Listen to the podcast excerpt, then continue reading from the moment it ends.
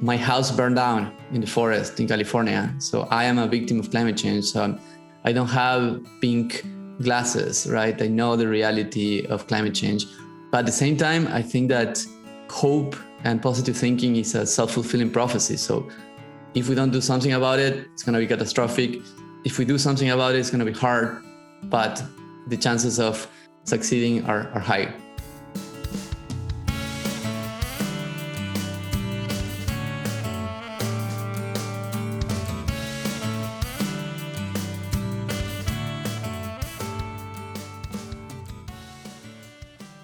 This is episode number 11 of The Net Zero Life. I'm your host, Nathan Svi, and today on the show, we're speaking with Diego Saez Gil, CEO and co founder of Pachama, a startup working to restore forests to solve climate change. Pachama has a great product that has attracted investments from Jeff Bezos, Bill Gates, and Y Combinator, and their customers already include Microsoft, Shopify, and SoftBank. We've talked about carbon credits before, but I'm still trying to understand how they should play a role in my net zero life. There are two pathways to remove carbon from the atmosphere one is through nature, and the other is through innovation. In episode number 9, we covered one possible innovation through Heirloom's direct air capture technology. Today on the show, we're covering nature based solutions. Nature based solutions rely on plants' natural ability to suck carbon out of the air through photosynthesis. Pachama uses a variety of innovative technologies to increase the number of carbon credit certified forest projects. Since their founding in 2018, Pachama has protected the equivalent of 2,628,329 soccer fields. Diego grew up in northern Argentina, at the tip of the diverse rainforest covering most of South America. After a decade building technology companies abroad, Diego returned to his roots and traveled to the Amazon rainforest, where he saw with his own eyes the devastating impact of deforestation and began exploring reforestation as a means to fight climate change.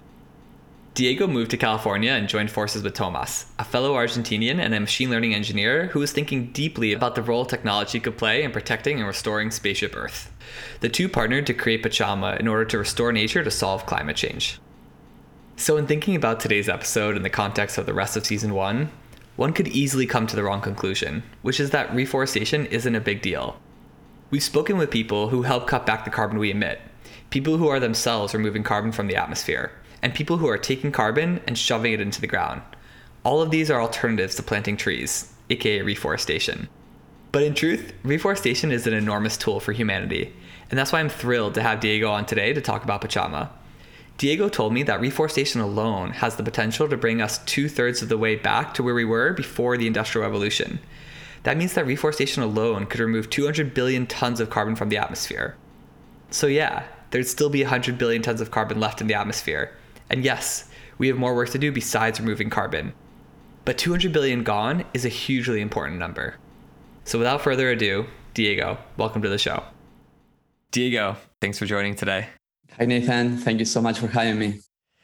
I thought we could start by talking about a book. Uh, I heard you talk about it on one of your other podcasts, but Sapiens by Yuval Noah Harari is one of my favorite books. And personally, it's because it gave me a framework for looking at humanity's place in the world and then made me yeah. reflect on mine. And so I'm curious did it affect your origin story or Pachama's story in any way?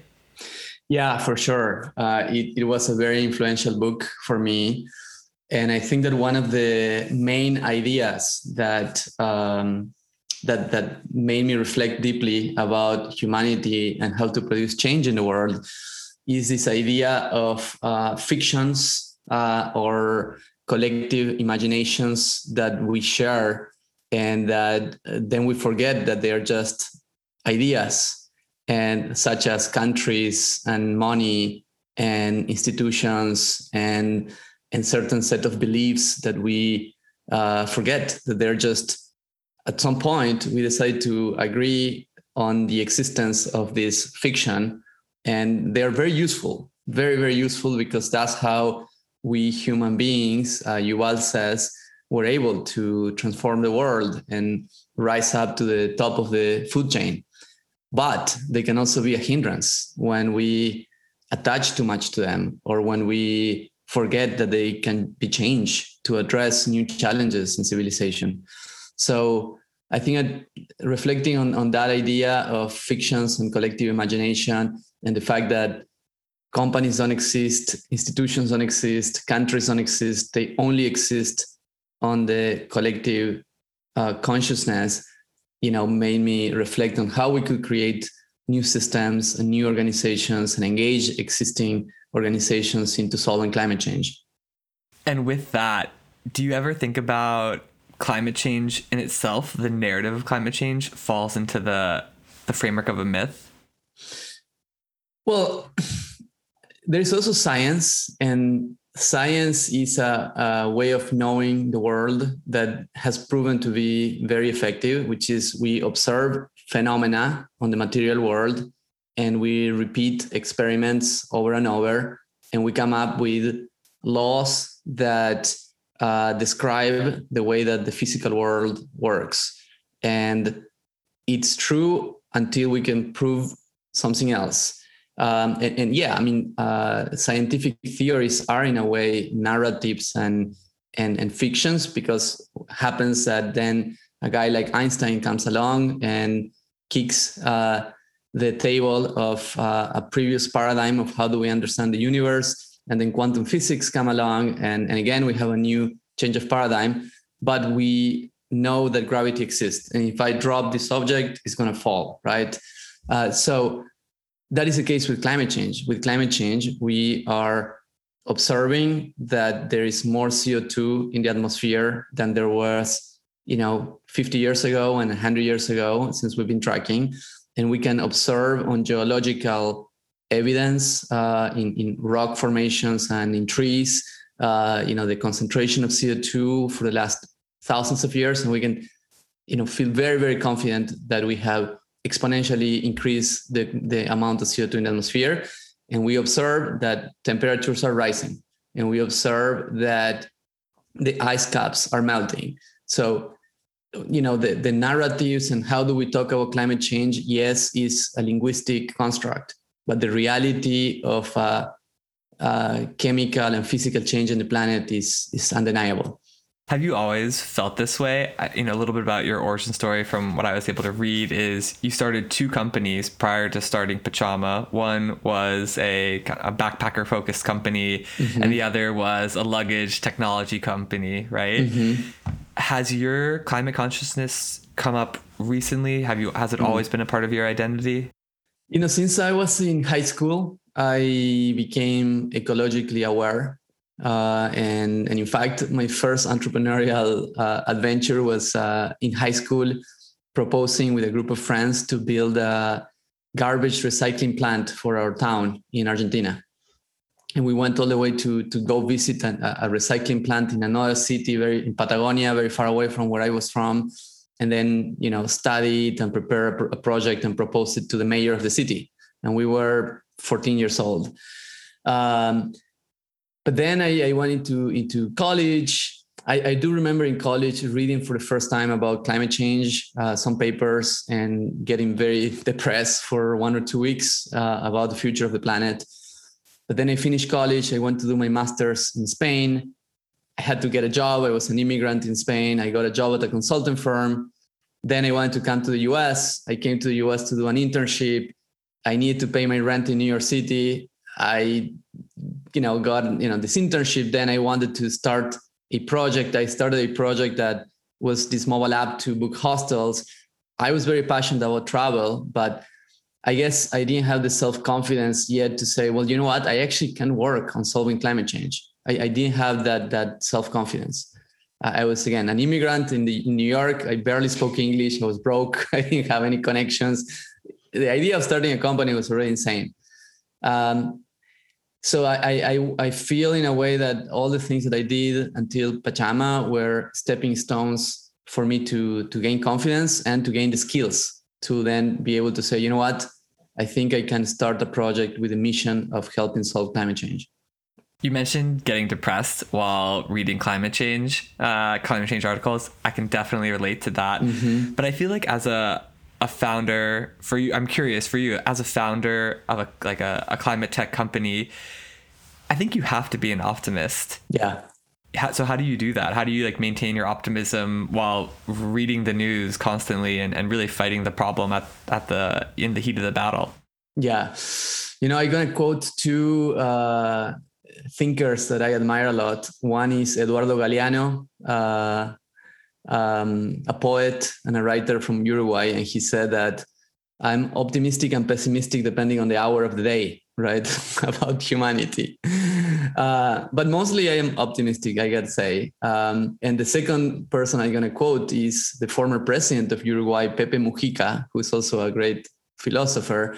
And he says, you know, I'm optimistic about humanity because I feel it in my belly. I feel life uh, inside of me that wants to thrive and and and exist and regenerate and and and and expand right? So life that's that's the characteristic of life and nature is the, an incredible resilience uh, against all uh, odds. Life thrives and and and evolves and regenerates. And we are life right? We humanity are part of of the wave of nature. And uh, that's what gives me hope feeling that that we will figure it out like we have before. Um, but you know I'm, at the same time i'm a realist and i know that the next two decades are going to be hard. My house burned down in the forest in california so i am a victim of climate change so i'm, I'm not you know i don't have uh, pink glasses right? I know the reality of climate change but at the same time i think that uh, hope and positive positive thinking is a self-fulfilling prophecy. So if we don't do something about it, it's going to be catastrophic. If we do something about it, it's going to be hard, but the chances of uh, succeeding are, are high.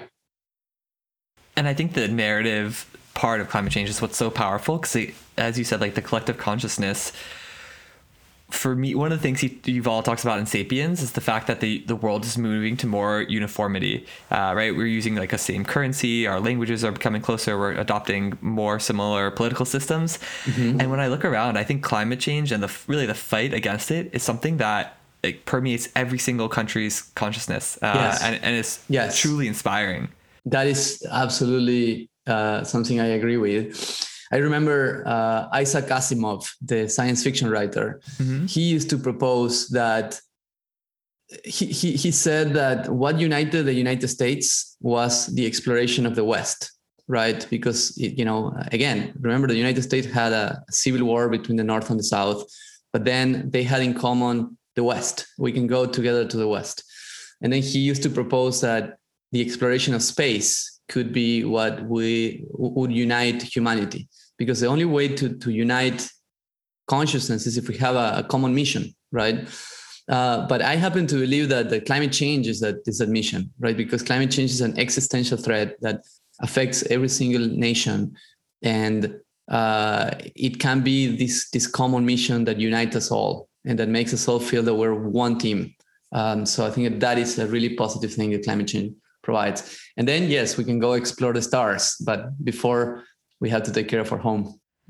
Yeah, right. Provided that we explore the stars with like a certain set of principles, uh, you know, that doesn't Correct. affect them. Correct. Can you explain Pachama uh, and, and Pachama's mission in a nutshell? Yes. So Pachama is a platform that allows companies and individuals to support forest restoration and conservation as a solution to climate change for large corporations, they can come to us and they can access portfolios of uh, carbon credits that they can use to uh, achieve their climate goals. And for individuals, you can just go and decide to support a forest or a mini portfolio forest and subscribe to supporting a forest. You put your credit card on the website and off you go uh, to offsetting your climate impact. Uh, in the other side, we drive all that money to really effective uh, forest restoration and conservation projects that we verify and monitor using satellite data and machine learning. What percent of the money goes to those projects? The vast majority of the money goes to the projects, to the people on the ground. We take a small fee uh, as part of uh, of the connection of the parties. And so within the fight against climate change, Pachama is focusing on one aspect, right, as I understand, which is like really the proliferation of nature based solutions. Mm-hmm. Do you see that as, and then I'm going to ask you to kind of explain nature based solutions for a 5th mm-hmm. grader here in a second, but, but before that, do you see nature based solutions as a pathway or the pathway that mm-hmm. all countries should adopt? No, I think that is a pathway. There is a lot of things that we need to do, and you know, it, it's so easy on uh, the climate solution world to uh, trash other solutions and say this my solution is better than yours right? But no we need everything. We need to number one we need to stop putting co2 in the atmosphere. We need to stop burning fossil fuels and we need to stop burning methane and we need to uh, you know transform all the economic activities that cause the co2 emissions that we continue putting in the atmosphere um, number two we need to remove the CO2 that there is in the atmosphere. And today, the safest, most scalable, more multi beneficial, and affordable way that we have to do it is to protect and restore nature. Uh, forest, oceans, peatlands, and even agricultural lands have such an enormous potential for carbon sequestration. Those ecosystems have been sequestering carbon at massive scale. In fact, they are the ones who have produced the oxygen so that we mammals can exist on the planet right so we need to let those you know ecosystems regenerate and and, and we have to keep in mind uh, we used to have twice as much forest as we have on the planet today but humans you know since industrial revolutions we have taken down half of the forest coverage. Um, the oceans are losing a lot of uh, carbon because you know coral ecosystems are dying and uh, you know we're, we're basically decimating so many ecosystems on on the coasts. But they can recover and they recover quite fast when you let them. Uh, and if you kick that kickstart and, and help help an ecosystem get kickstarted uh, it can actually very quickly grow and sequester enormous amount of carbon and i mentioned multi-beneficial because then there is a benefit of protecting biodiversity, which is another enormous crisis that we're facing, a collapse of uh, species. Uh, it generates incomes for local communities and very vulnerable communities around the world that are going to be highly affected by climate change. And, and finally, those ecosystems actually contribute to the water cycle and to the weather cycle on the planet, right? So, forests, for example, uh, have evotranspiration, which is basically transpirating water into clouds that then go and produce rain somewhere else, which is everything is interconnected. So when you're protecting a forest, you're actually kickstarting a, a, a feedback loop that is that is positive for the planet. So nature-based solutions are essential in that sense, but they are just one. There's other forms of artificially sequestering carbon from the atmosphere, and there are several teams working on that. And that's an important thing that we need to explore because we might have to use all type of solutions. Um, but yeah i think we should uh, look at all the solutions and be investing and working on them yeah, we had a, the privilege to interview Heirloom Carbon, which is mm-hmm. another San Francisco, cool. yeah. right? More, I guess, falls into the, the artificial or accelerated uh, carbon mm-hmm. sequestration. And for them, I asked, you know, does the does heirloom technology, right, which is carbon removal, does it give humanity a license to pollute? Uh, mm-hmm. I, you know, they had a great response, and, and I'm I don't I don't feel the same way about nature based solutions because I almost feel like it's the right thing to do regardless. Mm-hmm. But is you know, so one of Pachama's missions, or part of the Pachama mission, correct me if I'm wrong, right? Mm-hmm. Um, is is restoring nature, and yeah. so is that in itself enough to prevent climate change? No, it's not enough. As I said, we need to move away from fossil fuels. We, I mean, it, it's just the math doesn't work. In fact, even with even even if we were to stop climate change today, even if we were to start reforesting massively the planet, we still have climate change. That's important to to to put out there, right? We are on a pathway to more than 1.5 degrees warming of the planet, which is already going to cause a lot of destabilizing phenomena on the planet. Uh, so, by no means uh, anybody should believe that just restoring nature is going to be enough. And in fact, I would say that restoring nature and moving away from fossil fuels is not enough. What we need to do is we need to redesign civilization to create a stable state civilization for the second part of the 21st century and for the future.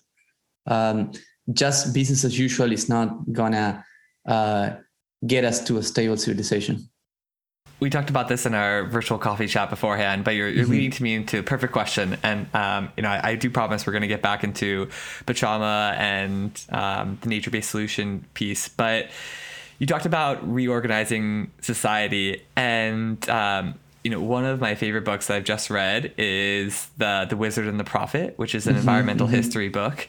Mm-hmm. And you know, the wizard is the the technological innovator who mm-hmm. believes mm-hmm. that humanity can increase like its carrying capacity on the earth infinitely without affecting the world and the mm-hmm. prophet mm-hmm. is the one who argues that's not the case like we have to like change our ways and yeah. like fix humanity i'm so curious where do you personally fall it's just like within yeah. those two frameworks and i'm happy to explain them in more detail yeah i think that there is uh, probably uh, an in between uh, because I am a big believer on technological progress and innovation. I am a big believer on the uh, expansive nature of life and nature.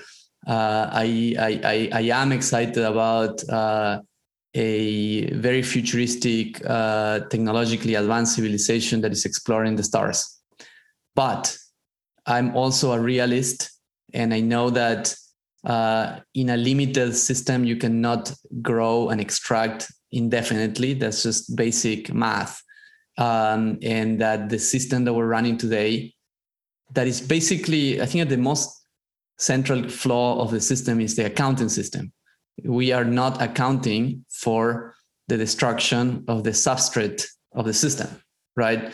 So uh, we measure GDP and uh, market capitalization and revenue of companies uh, and countries in a way that it doesn't reflect the environmental cost and the uh, the cost of the things that are not renewable on the, on the system, right?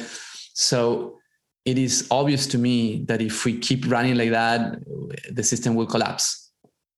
And and there's many studies that have been done by economists and ecologists and and engineers that prove that that if you can continue running the system, it's going to collapse. And in fact, uh, the prediction is that it's going to collapse this this century. Um, so I think we this is a typical there's so many dichotomies uh, on the minds of people this is a typical case in which we had to converge and we have to put technology and innovation at the service of a circular sustainable economy. Um, and you know the, the, the innovation is not going to be only on on technology as traditionally thought in the sense of you know bits and bytes or electronics and mechanics but it's also going to be societal technological innovation. We need to design new systems new ways of uh, distributing generating and assigning resources so the the, the innovation is almost sociopolitical um, and and ecological too. Uh, I I am of belief actually that technology. This is the way I think about it. Nature produce humans. Humans produce technology. Therefore, technology is a product of nature, and therefore, technology is at the service of nature. And now it comes a moment in history in which technology really finds its true purpose, which is to create a sustainable planet.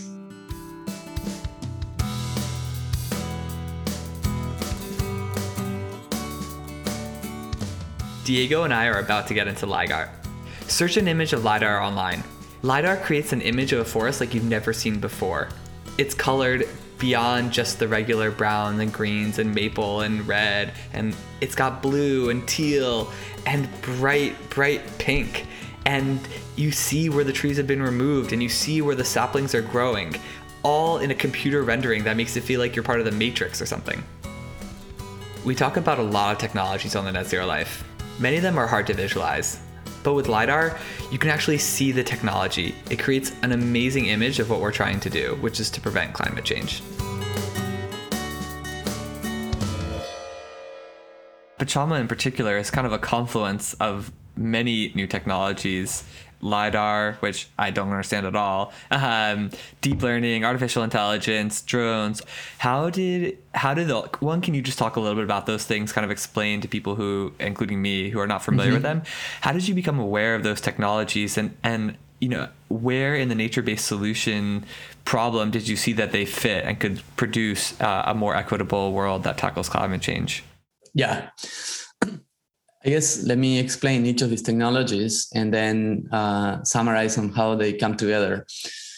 LiDAR is basically um, a technology that through a device uh, shoots a beam of laser that then goes and bounces back when it touches an object and then is read again by the device in such a way that then now you have basically a line of distance from the device to the object. So in that sense, it's very similar to radar or to sonar, right?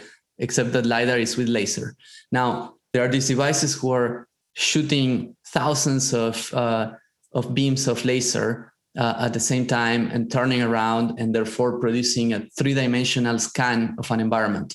And this is what self-driving cars are using. You might have seen the, the self-driving cars that Google has with an object that is turning and turning on top of the car. That is a LiDAR. And then if you go on Google self-driving cars LiDAR, you will see how they, they create this uh, digital twin of reality with a three-dimensional shape that is changing all the time.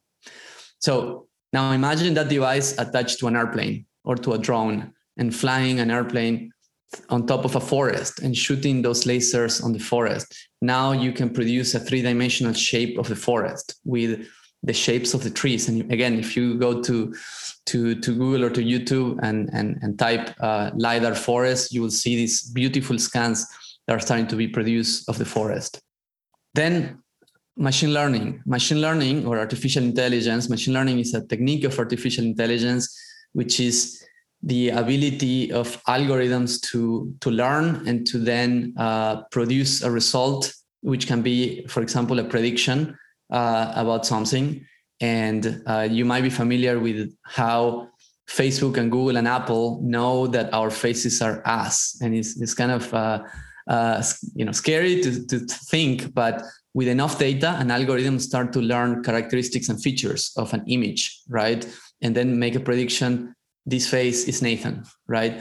In the same way, that technique can be applied to data coming from satellite images or from lidar data so that an algorithm can start to predict oh i see that there is this shape in the forest and therefore there's this amount of carbon because i have learned that this is the way that volume and carbon correlate on a forest. And then yeah i mean finally well drones. Drones uh, are these these amazing little devices that fly on their own uh, thanks to the fact that we have you know super mini computers uh, living on them that can stabilize the the the movement of the of the drone uh, again thanks to real-time computing uh, sensors and, and data. So all these technologies and, and the ability to store giant amounts of data on the cloud thanks to cloud computing all these technologies are converging so that th- today we can measure and monitor ecosystems with an unprecedented level of accuracy in almost real time so that with that data we can ensure the conservation and restoration of this, those ecosystems. And you can only protect what you know. And this is, these technologies allow us to know uh, forest and nature in a way that we never were able to do it before. So you asked me how i became aware of these technologies and how uh, decided to put them together well, with my two previous startups, I, I we were using some of these technologies and i always been fascinated by technology and reading a lot about the latest advancements. And and i also believe that innovation comes when you combine things that nobody has combined before right? There's this idea by steven johnson of uh, the adjacent possible. Every time that a new technology or a new innovation is introduced into the world the adjacent possible expands. And then in the adjacent possible is where you can find new ideas because you're combining this with this and this other thing that are new that never have been combined together. So it was a combination of that, and again, a passion for protecting and conserving forest. I feel like I'm in the 2008 uh, Apple conference where Steve Jobs talks about the iPhone. Have you seen the video? I might have, yes. He's like he, you know, he, he like goes up on stage and he says like we're presenting like a breakthrough device and it's like uh, a mobile phone, an internet browser, and a personal computer, and right, and the same thing, kind of like you were talking about, like the adjacent possible. Yes. So, yes. did um, did Pachama invent any of these technologies, or or maybe said differently, are you inventing on top of these technologies, or is like the long pole in the tent? Everyone just needs to deploy Pachama's technology to protect their forests and as part of like project development. I would say that we are inventing a lot of things on a weekly basis. Um, and at the same time, we are standing on the shoulders of giants because there are many technologies that we're using that we have not invented. And in fact, when you develop machine learning, you use a lot of open source tools developed by Google and Facebook and other corporations. Um, and but what, what we're inventing is a combination of these technologies applied to protocols for the issuance of forest carbon credits, which requires combining all these technologies with the best available science and with the best available financial uh, knowledge of uh, carbon markets and um, and and again you know we're borrowing ideas and innovations and technologies from all these worlds finance, economics, uh, ecology, and technology. One of the things I'm wondering is what does a forest project do in terms of reducing climate and, and helping prevent climate change? Yeah, so there are different types of projects. Uh, one type of project is reforestation, and that means planting trees, right? And in order to plant trees, you need to secure the land, you need to prepare the soil, you need to create saplings and seedlings on nurseries and then you need to hire people to do the tree planting and then you need to maintain that forest over many many years because growing a forest is not just planting trees but it's, it's, it's taking care for for the ecosystem the second type of project is avoiding deforestation so you have uh, access or, or or ownership of a standing old growth forest, like in the Amazon rainforest, that is under threat of deforestation, either illegal deforestation or the fact that the, the, the, the land can be developed to do agriculture. And then what you do is you commit to not the forest and you uh, do activities to prevent illegal deforestation, which in many cases entails engaging the local communities and helping them find local jobs that produce income from protecting the forest as opposed to from extracting from the forest.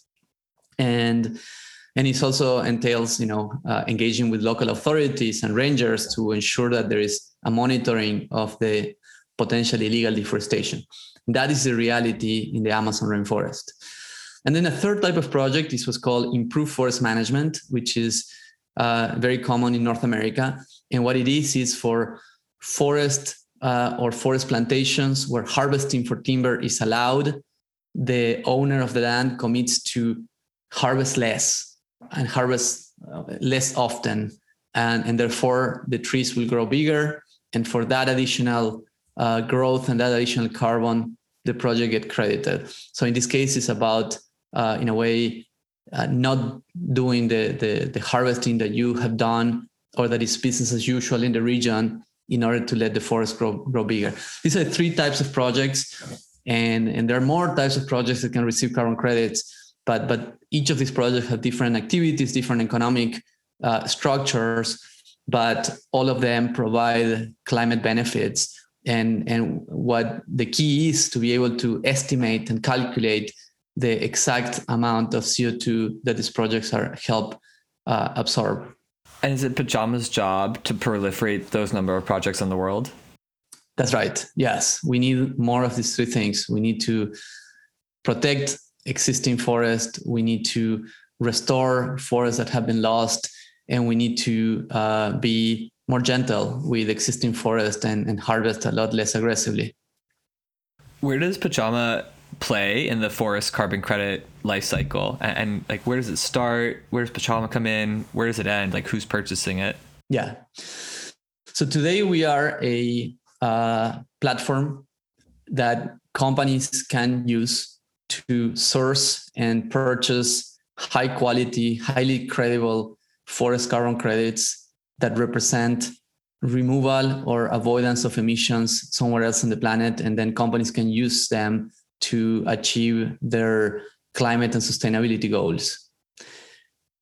In parallel, we are connecting with all these forest projects that we analyze and monitor using these technologies that I mentioned and uh, helping them get access to more income so that they can continue expanding their work.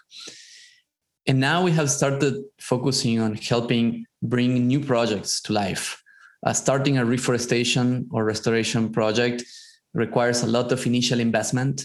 Today, you know, it's not easy to obtain financing to start that and then be able to obtain carbon credits. So we're trying to close that financing gap again using the best available data and the this this end-to-end market participation that we have because we're connected with the corporations that want to achieve net zero and we're connected with the landowner that is willing to plant trees instead of doing soybean.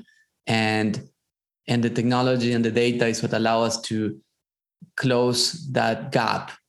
Should it be corporations that are the ones purchasing the climate credits at the, at the end of the life cycle? Or should it be governments or individuals all the above? I think all the above yes. Today and something that is inspiring and amazing to see uh, to me is that all these corporations are voluntarily saying you know what? We're going to invest millions of dollars on protecting and restoring nature to offset what the emissions that we put in the atmosphere in the past. And and and we have to applaud them and and it's incredible that they they, they they're doing it. But we also need governments to themselves uh, offset their own emissions and to set regulations so that the uh, corporations operating on their jurisdictions also offset their emissions and individuals too have the ability to go on and offset their emissions um, at the end of the day all of the above are um, are responsible for the CO2 that we have in the atmosphere. So everybody can take responsibility.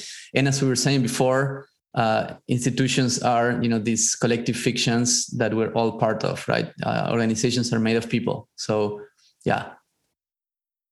One of the things I, I, have thought about, we talked about with um, another platform, Wren, which is a carbon offset platform mm-hmm. as well, is Pachama going to be the name brand of the carbon offset? Like, am I going to be purchasing like a Pachama offset, or is the brand and the loyalty going to fall in the project itself or the verifier? And and maybe if you can help me understand what the difference is. Is Pachama a verifier as well, or are they a way mm-hmm. to like help, um, you know, Verra, Gold Standard, whoever mm-hmm. verify their own carbon offsets? Mm-hmm. It will take an ecosystem. Uh, we're not going to be a monolithic uh, company. Um, but I do think that I hope that Pachama becomes a brand that uh, is synonymous with high trust, high quality, and that if you're buying a carbon credit with Pachama stamp, uh, that means uh, a true uh, carbon removed from the atmosphere, ton of carbon removed from the atmosphere with co-benefits for local communities and biodiversity. I do really hope that. And we do verify and monitor every single project using the aforementioned technologies and satellite data and AI. But every project that we have is also generally certified by uh, the traditional verification bodies such as Verra, uh, Gold Standard, Climate Action Reserve. Um, and I, I, see in the future uh, a place for a lot of different uh, verification bodies, a lot of different protocols and methodologies. Um, and and, and again, we're going to continue focusing on on ensuring the quality uh, and, and and bringing more really high quality projects that are um, powered by these technologies and that provide uh, a level of transparency that give everyone trust. What keeps you up at night in terms of like Pachama's existence? Mm-hmm. You know, building an awesome team and making them work well together Uh, again, you know, companies are collective uh, fictions. So uh, we need to create a powerful collective fiction here. It's just so uh, awesome to do it around an important mission because every single one who comes and wants to join Pachama comes driven by the mission. You know, I had people saying like this was my dream job uh, since I was a kid. I wanted to work on protecting and restoring forest. Uh, other people come and say, look, I work 10 years at a big corporation in tech, uh, and but I really want to pivot my career to this. So it's just awesome to to have that but but then you know coordinating a lot of people is complex you know so you need systems and and, and you need trust and you need um, processes. And, and you know so i'm putting a lot of my thinking into that. You know how do i create a great culture on the company? How do i create systems that enable innovation and that allow us to move fast? And also that to create a, a, a workspace that is fun and rewarding and healthy and in which people can show up as they are and have fun and make friends and uh, have a good time. Yeah, one of the things I was thinking about as doing my research is how is the community different from your first startup to your second startup to Pachama? And is there also a because because every I assume everyone is mission aligned. Mm-hmm. Um, but then like, are you getting a specific type of person? Is there mm-hmm. like a lack of diversity in that standpoint, or still like even even though everyone's mission aligned, people are coming from like totally different perspectives and are growing the collective, uh, you know, intellectualism that is Pachama. Well, I would say in fact that this company is way more diverse than my previous ones, and then you know I would say the average startup for sure. We have people from all, all walks of life uh, from I think in nine different countries and nationalities, um, different perspectives, different skill sets, different educations, and uh, but we all share the same passion: passion for protecting and restoring nature, um, and optimism uh, and integrity and um, kindness. Like you know, there there are certain values that, of course, we have been selecting for on the team, um, but lots of diversity. What is the uh, what does the future hold for Pachama? You know, next year, the next five years, the next mm-hmm. twenty years. Hopefully, a lot of growth. Uh, uh, even though it does cause me a lot of vertigo to think that the company has to continue exponentially growing. Um, but if we grow and if we succeed, that means that we are achieving our mission, and that is good news for the planet. So, yeah, I mean, I hope that we we we become a really big company because of that. And I also hope that we blaze the trail for others, you know, and, and I think that we, we're kind of doing it too, showing that you can start a company with a planet first mission and raise venture capital and attract incredible engineering talent and have a good business as well. So, yeah, I hope that we can inspire that. Where does Pachama make money in the system? And then, um, as a technology startup, why did you choose? Because everyone is so mission aligned. I feel like you know, could it have been a nonprofit? And why did you choose to go the capitalism market based method? Mm-hmm. Yeah, we make money by uh, having a small fee on the transactions that we help facilitate on the marketplace. That's how we make money. The same way that Airbnb, uh, Uber, or other marketplaces out there make money why we decided to do it as a for profit and not as a non-profit you know i think that in order to achieve this particular uh, mission i needed to be able to hire uh, incredibly talented people coming from the best technology companies in the world that pay really high salaries. And in order to be able to pay really high salaries the economics of a nonprofit probably were not going to work uh, and I needed to have the economics of a corporation, um, be able to raise venture capital, be able to have a business that that drives a profit, and I frankly think that you know, uh, again, I, I, I think that the corporation uh, has proven to be such an effective vehicle for transformation in the world, right? Again, two examples I just mentioned, Airbnb and Uber. These are companies that in a few years completely change the world, right? You can land into any city in the world and hail a, a car and then go and stay in a local person's house. That is something that's amazing. And it was achieved by uh, by two corporations that um, that that that that you know made it work. And I think in a similar way, we we can produce global change. Uh, imagine in the future again, tens of thousands of forests growing around the world, uh, supported by tens of thousands of companies and individuals around the world. Um, and and that makes for a good company in terms of business model, but also for a positive change in the world that we want to see. Amazing.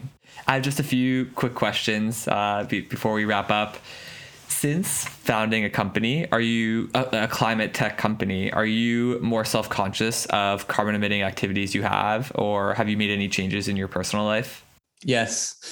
Um, I guess, you know, there was this moment after my last company in which I, I decided to go on a, a personal uh, self discovery journey uh, that led me to discover meditation and and, and, and lots of different things in my life that led me to then align my life and my work with my purpose. And so as part of all that personal journey, yes, I reevaluate my life in, you know, and I look at myself in the mirror uh, and I say like, well, I am responsible for this, right? Um, and I have made a lot of changes. I became a vegetarian, which for an Argentinian, you might know, is like it's like taking away vodka from a Russian, taking away meat from an Argentinian.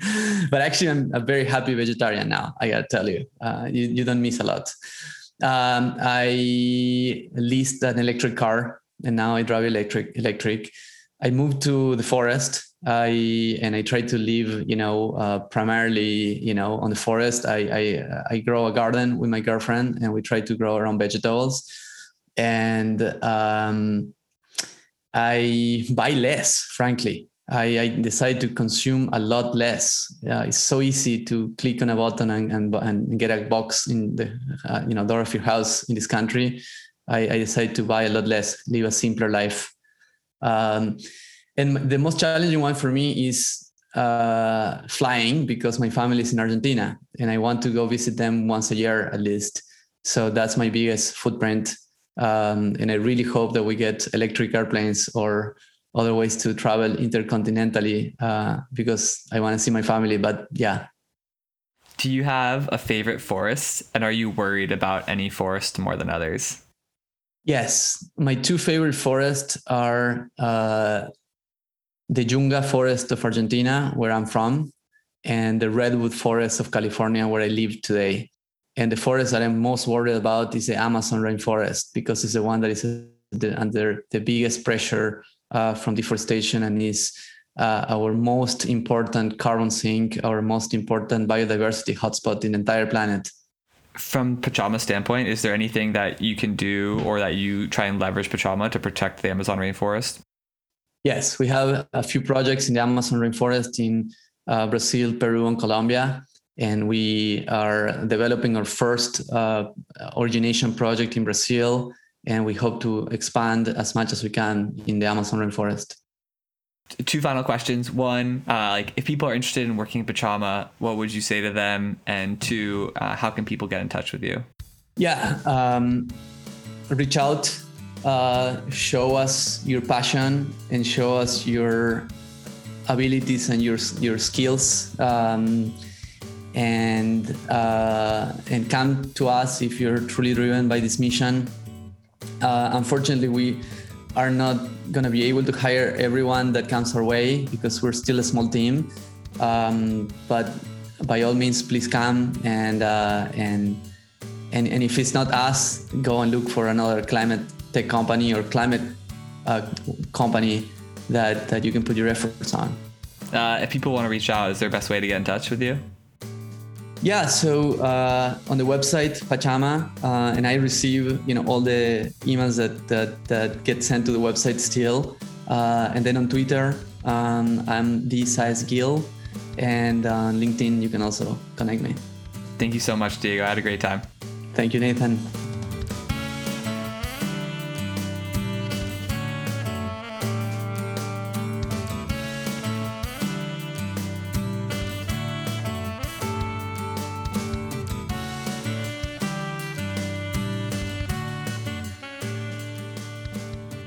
Thanks again to Diego for joining us today. You can find Diego and Pachama on Twitter at Pachama Inc., and you can email them through their contact page at pachama.com. I'd love to hear what you thought about the episode. You can find me on Twitter and Instagram at the Life or by emailing Nathan at the netzerolife.com. As a reminder, everything I say is my own opinion and is no way reflective of my employer. It's also not investment advice or anything else that can get me sued. This episode was produced by Tawny Levitt. The original music was composed by Mitch Bernstein from Climb On. Thanks again for listening. If you like what you hear, please consider leaving a review wherever you get your podcasts. We're almost at 50. You could be the 50th. Until next week, I'm Nathan Svi, and this is The Net Zero Life.